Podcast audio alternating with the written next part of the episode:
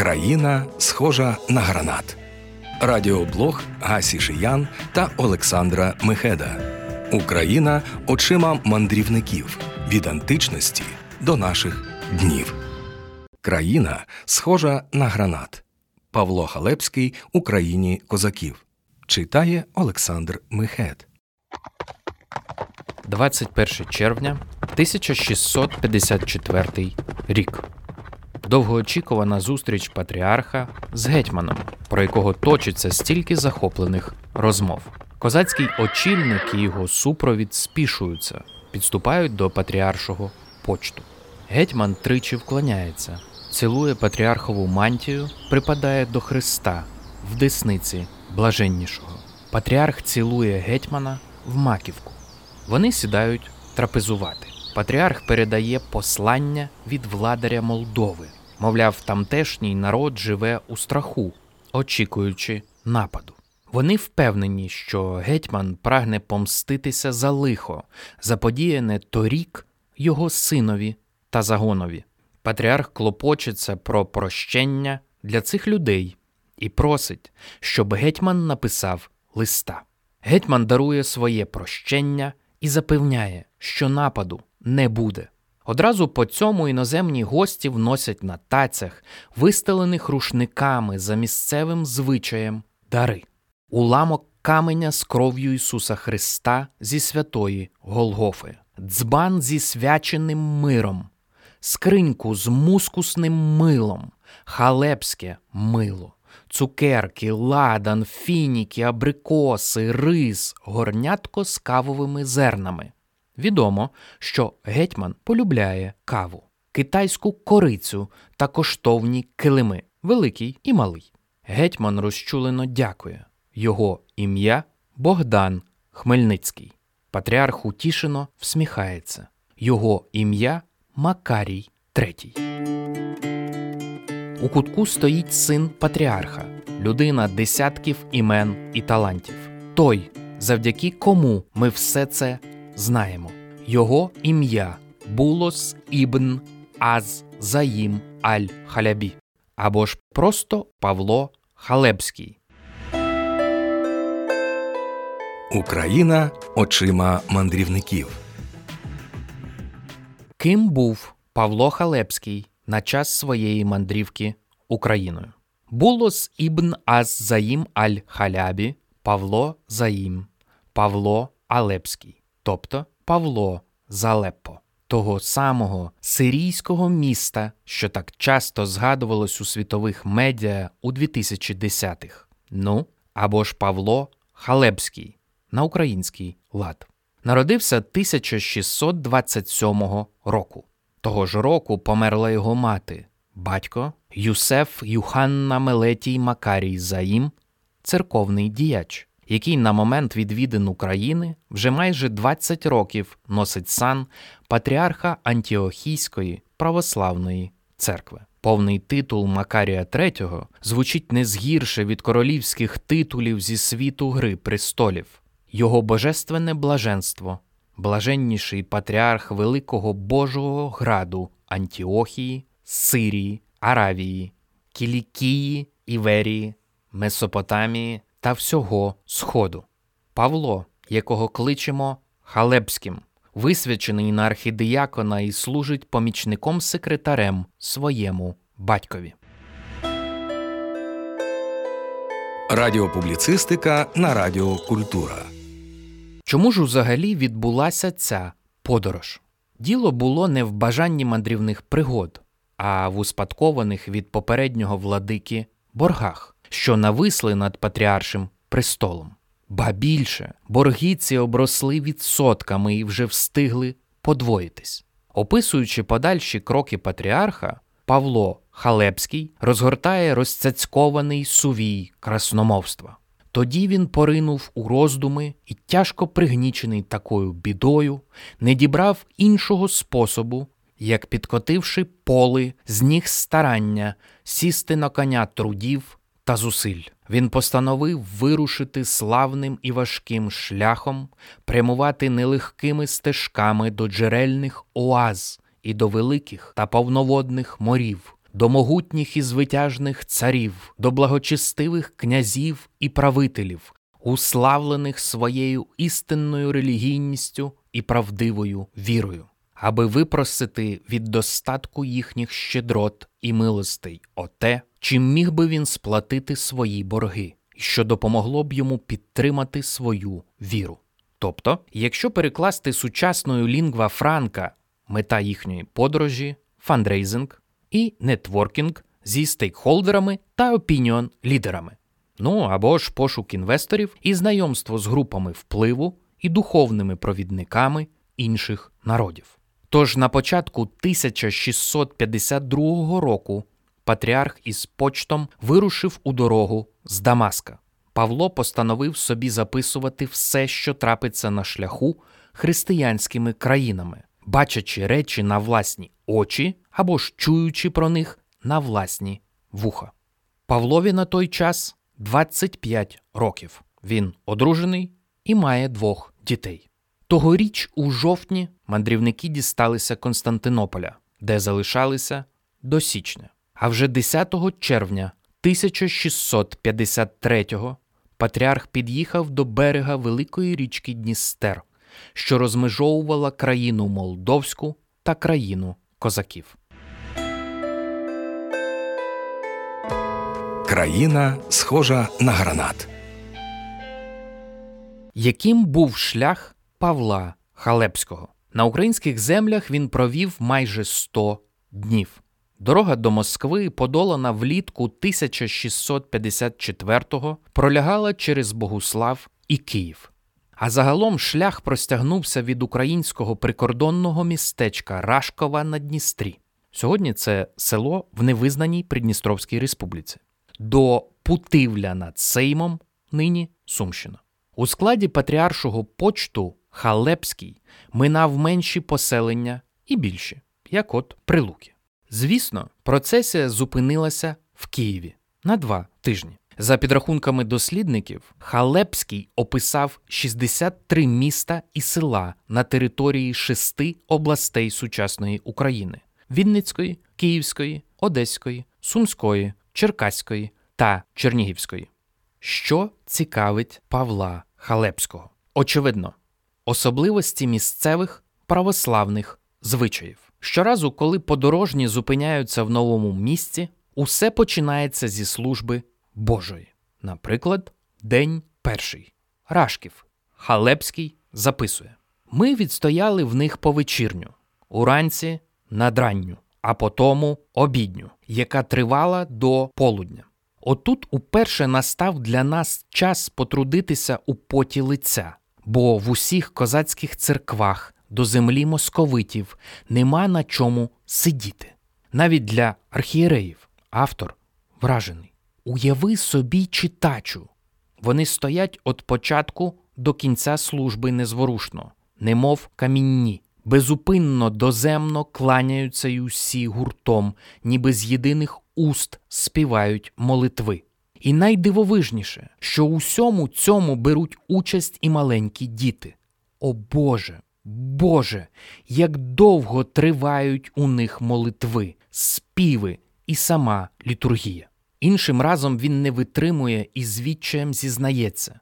Ми ж тяженько страждали від утоми, аж душа нам краялася від знемоги і млостя. Важливий щоденний ритуал, без якого годі уявити мандрівку патріарха Макарія і його сина. Це помпезні зустрічі з місцевим людом. Коли мандрівники під'їздили до містечка чи селища, назустріч патріархові виходили всі мешканці старі, малі та жіноцтво. Зазвичай люди ставали двома рядами. Коли патріарх підступав до них у притул, усі клякали перед ним і, поки не отримували благословення, не підводилися з колін. Павло докладно розповідає, що саме і в якій послідовності співають під час служби в тій чи іншій місцевості. На дверях церкви Святої Параскеви в Сумівці, нині Вінниччина, мандрівники помітили важкий ланцюг, як ті, якими приковують бранців. Урешті вони запитали, навіщо це? Їм розтлумачили суворий козацький звичай. Мовляв, кожному, хто не приходить до церкви в досвіта, після того, як покличе богомольців дзвін на надранню, накладають на шию оцей ланцюг на увесь день. І грішник залишається розіп'ятим на двірній стулці, не маючи змоги поворухнутися. Це його покута. Ця благословенна країна схожа на гранат, привабливий зовні і поживний усередині, сказав мандрівник і книжник Павло Халепський після зустрічі з Богданом Хмельницьким. І ми повторюємо цю метафору, щоби ще раз побачити себе збоку.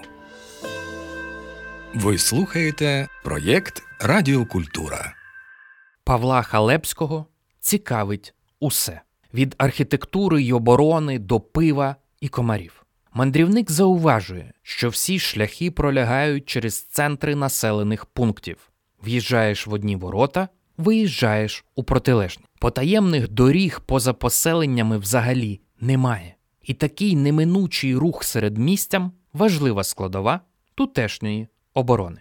Халепський не раз пояснює, яким прикрим було тут життя за польських панів і як тепер за Хмельницького зажили. Однак в одному прикметному епізоді є й протилежна оцінка козацької влади. Мандрівники стають свідками вирубування дерев, споглядають, як люди корують стовбури і спалюють пні. Місцеві одразу оповідають іноземцям. Раніше світу білого не бачили.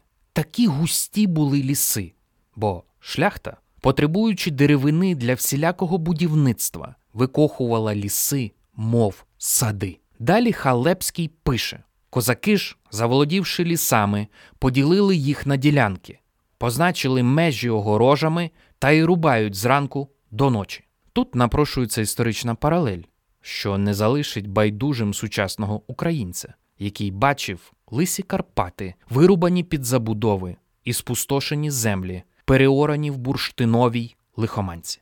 Халепський щоразу дивується, в якому достатку живуть козацькі родини: кури, гуси, качки, свійські голуби, у полях і перелісках, сила селенна фазанів. У кожному господарстві повно всякої худоби: коней, корів, овець, свиней і кіз, схожих на газелей. Особливий захват викликають різноманітні породи і масті свиней. Чорні, білі, червонясті, рудаві, жовтаві, сірі, дивовижно рябі, а деякі й смугасті. Мандрівники полюбляли розважатися спостеріганням за поросятами. Це їх дуже смішило. Проте Халепський висловлює заувагу, характерну для релігійної людини. Нам жодного разу не пощастило утримати в руках бодай одненьке порося. Безперечно, в їхніх черевах гзяться чорти, бо вони вислизають, як живосрібло. Під живосріблом мається на увазі ртуть. Халепський пише й про козацькі частування. Вина тут не роблять, натомість від душі налють пива. Автор описує напій так: ячмінний відвар, вельми помічний для шлунка, який добре освіжає, особливо літньої пори. Медівки молодий архидеякон теж скуштував, а по дегустації визнав вона п'янить. Часом автор ділиться враженнями з таким захватом і надмірністю, що виходить за межі об'єктивності, і радше перебільшує. Наприклад, у цій країні не знають ні тхорів, ні хижаків, ні плазунів. А якщо й трапляються гадюки, то вони шкоди не завдають, за винятком однієї, яку ми бачили дорогою з Волощини і убили її. А через достаток нема в країні козаків, ні злодіїв, ні грабіжників. І якщо на цих благословенних землях із подорожніми могла статись якась халепа, то хіба що поночі, бо комарі не дозволяли навіть очей зажмурити. Їх у цій країні море, що виходить з берегів. Радіопубліцистика на Радіо Культура. У розділах, присвячених козацьким землям, головний герой твору Павла Халепського, без сумніву, Богдан Хмельницький. У почасти символічному, а почасти історичному образі гетьмана зійшлися ключові особливості авторової оповіді. Хмельницький постає Богом даним лідером на Богом поцілованій землі. Він творить дива і провіщає нове життя для цілої країни. Мандрівник підсумовує гетьманову вагомість такими словами: Бог бачив гордощі й марнославство поляків, тож надоумив хмеля, що та як учинити. Халепський пише, що самі поляки прозвали гетьмана хмелем, а слово хміль у них начебто означає завзятий. Козаки ж охрестили свого очільника хмелем за назвою рослини.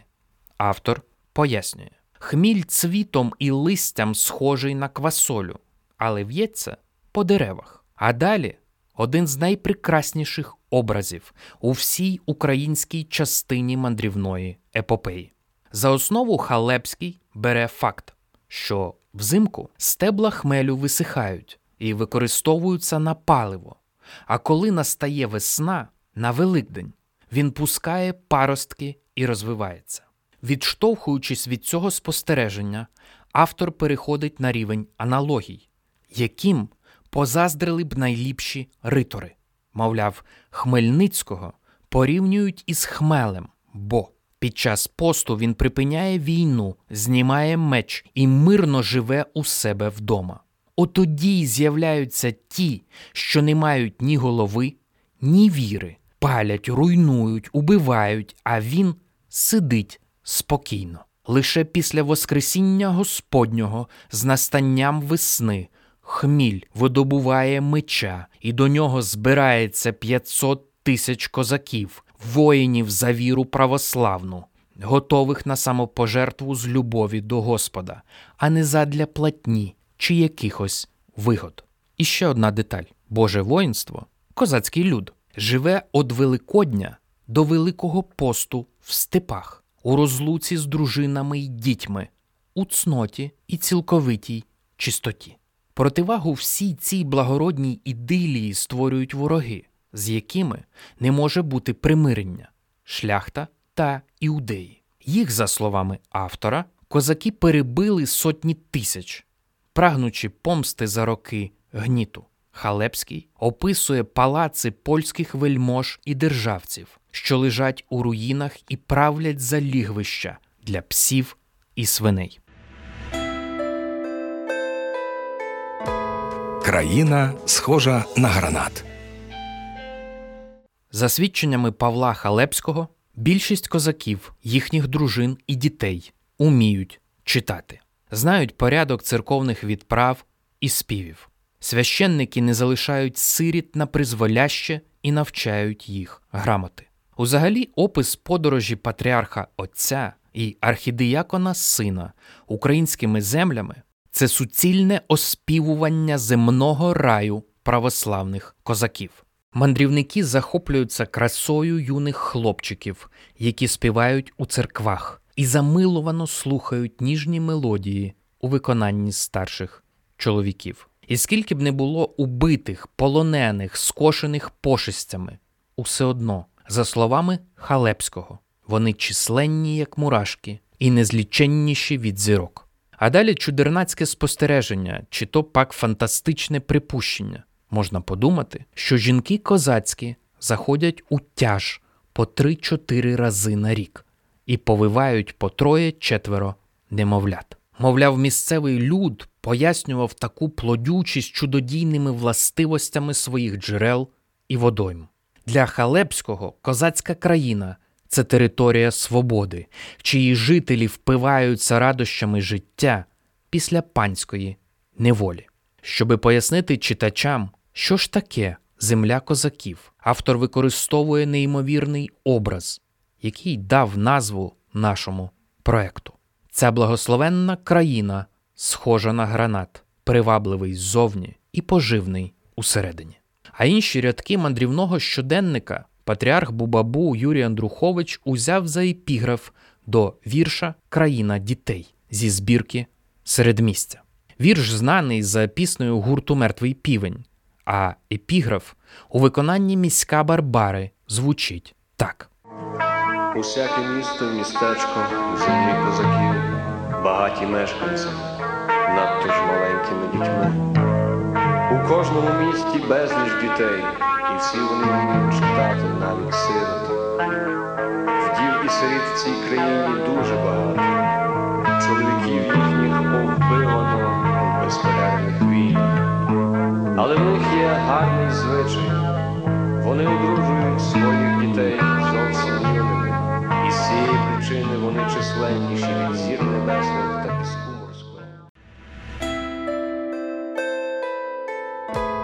Країна схожа на гранат. У липні 1654 року патріарх Макарій III разом із почтом ступив на землі московитів. До Москви вони дістались аж у лютому. На їхньому шляху стала моровиця, що спалахнула на московицькій землі та на півроку затримала подорожніх у Коломні. Зворотна дорога теж пролягала через країну козаків майже через два роки. Додому патріарша делегація повернулася 1659-го, після семирічної мандрівки. Павло Халепський зібрав свої записи у 15 книг. Найпопулярніше українське видання впорядкував Микола Рябий на основі російського перекладу кінця 19 століття. І хоч упорядник вніс численні правки і уточнення, подорож Павла Халепського благословенними козацькими землями, ох, як потребує сучасного українського перекладу і ґрунтовного історичного коментаря. Макарій III помер у Дамаску 1672 року. Йому було 72 роки. Патріарх пережив свого сина Павла Халепського, який помер 1669 року в Тифлісі, нинішньому Тбілісі. Павлові було 42 роки. Архідіякон, письменник, мандрівник Залеппо, який подарував нам образ країни, схожої на гранат. Країна схожа на гранат. Павло Халепський у країні козаків. Читав Олександр Мехет. Україна очима мандрівників. В епізоді звучать уривки з книжки Павла Халепського Україна, Земля, Козаків. Подорожній щоденник. Упорядник Микола Рябий. Свідчення, записки та нотатки про Україну авторів іноземців різних епох збирали письменниця Ася Шиян та письменник Олександр Мехет.